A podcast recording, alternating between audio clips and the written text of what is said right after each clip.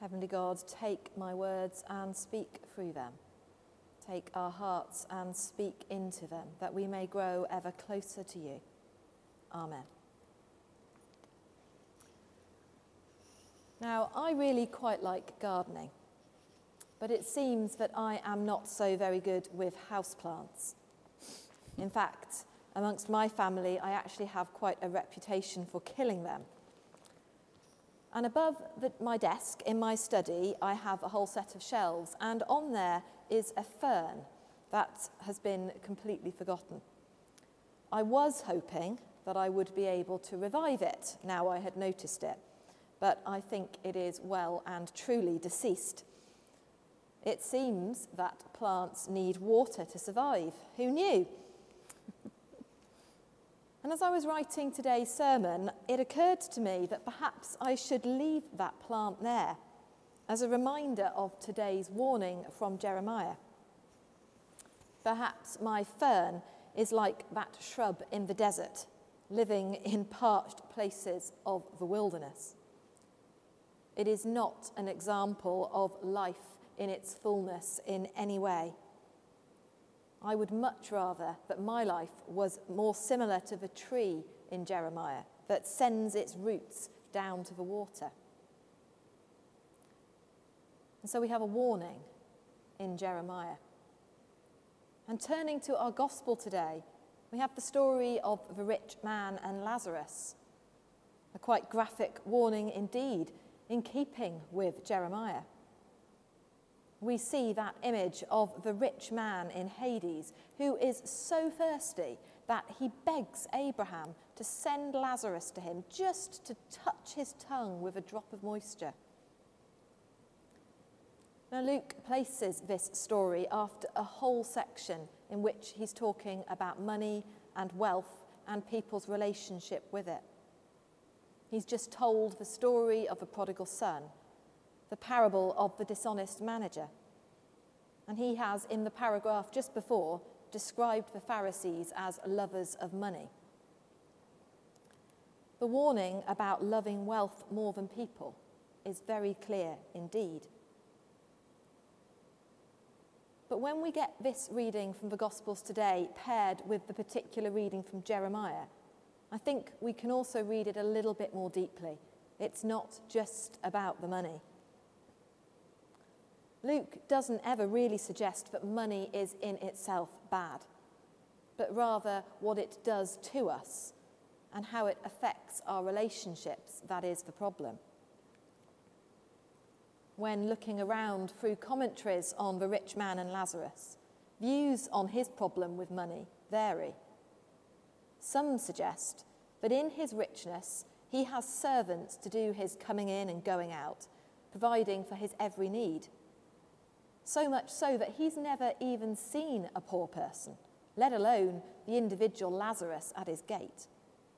His money has isolated and insulated him.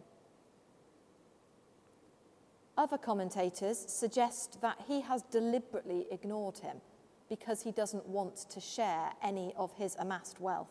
He would rather keep it all to himself. But I'm not really sure that we can know either of those things for certain from what Luke tells us.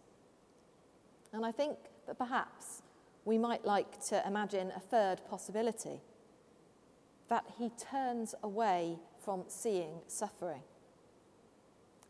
Perhaps, just perhaps, he might be only too aware that there but for the grace of God goes he. When we read it in either of the first two lights, it's quite clear that the rich man is not someone to emulate at all. But since we tend to like to think of ourselves as quite nice, kind, and charitable people, it's really easy to say, he's nothing like me. It's a warning for other people, not for us. But when we wonder whether he might not be able to look at the suffering of Lazarus because of how it makes him feel, does that not start to feel a little bit closer to home? How tempting is that reaction for us? There but for the grace of God go I, we say, when faced with someone begging for money or shelter or food, or simply having the audacity to make us uncomfortable through their illness or their grief. How much easier is it to turn away? How many of us have perhaps put off phoning a friend in need because we haven't got the words and it makes us feel awkward?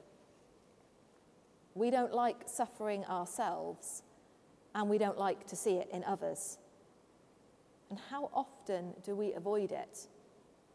And what lengths will we go to to do so?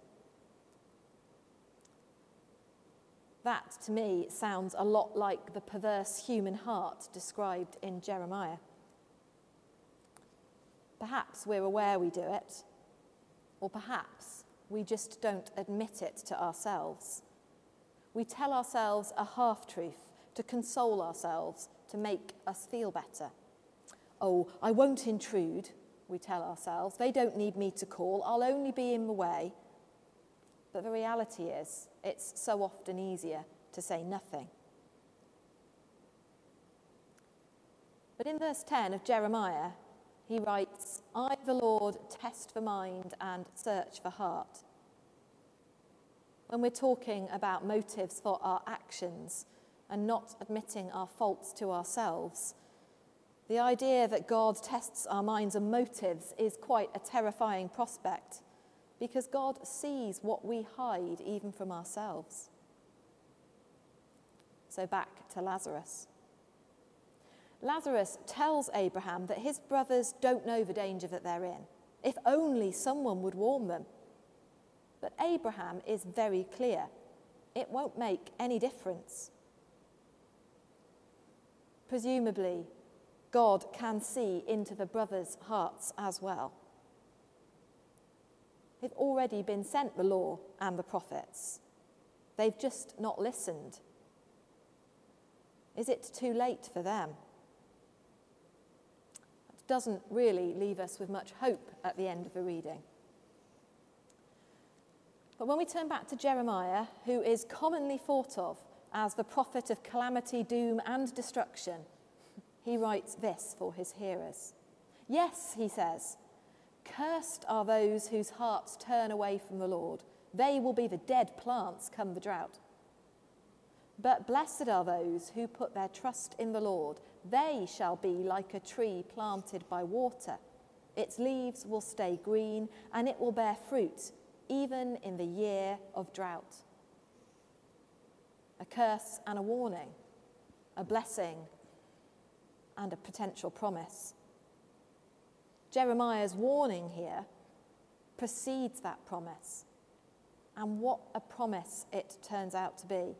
This perverse heart that is tested and searched by God may yet become the heart of the new covenant by the time Jeremiah gets round to writing chapter thirty-one.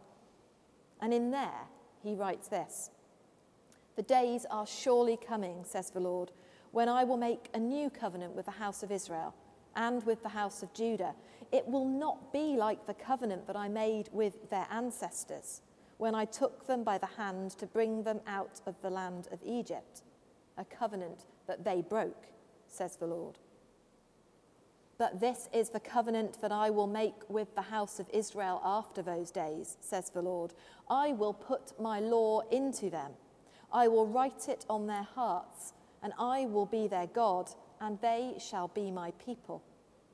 No longer shall they teach one another or say to each other, know the Lord. They shall all know me, from the least of them to the greatest, says the Lord. For I will forgive their iniquity and remember their sin no more.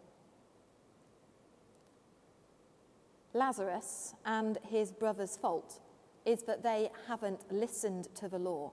Despite Moses and all that he did, when he brought the people up out of the land of Egypt at God's command, despite all the warnings since in the works of the prophets, they still do not have the law written in their hearts.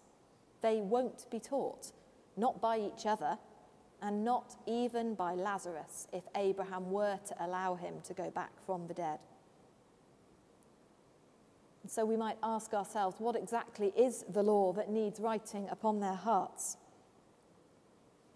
In Luke chapter ten, Jesus is asked by a lawyer what he must do to inherit eternal life.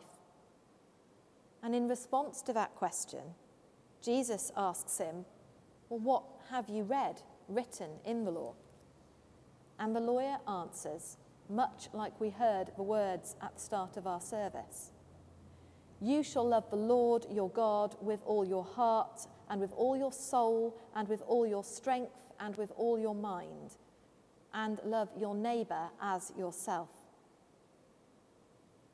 Jesus tells him he's right. Do that, he says, and you will live. And then he goes on to tell the parable of the Good Samaritan, that well-known story that contrasts those who know the law and yet turn away and walk past, and a Samaritan, not a follower of the law, and yet he comes to the aid of the person in the road.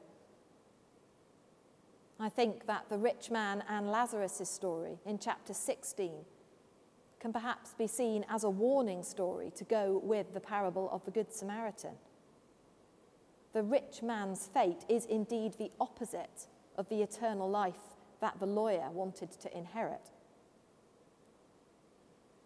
But then, like those people who walked on past on the other side in the Good Samaritan, no one really likes to look at suffering, do they?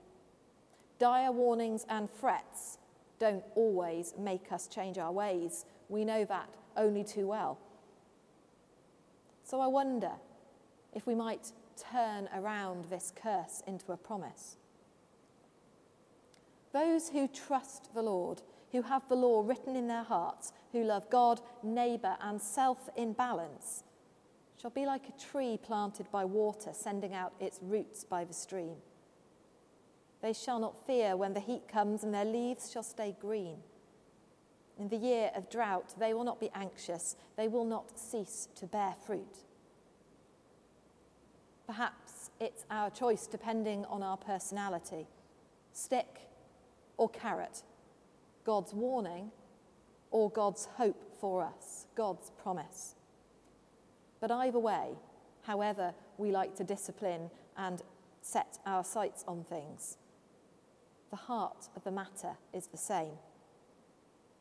The difference is that God may test our hearts and find them lacking.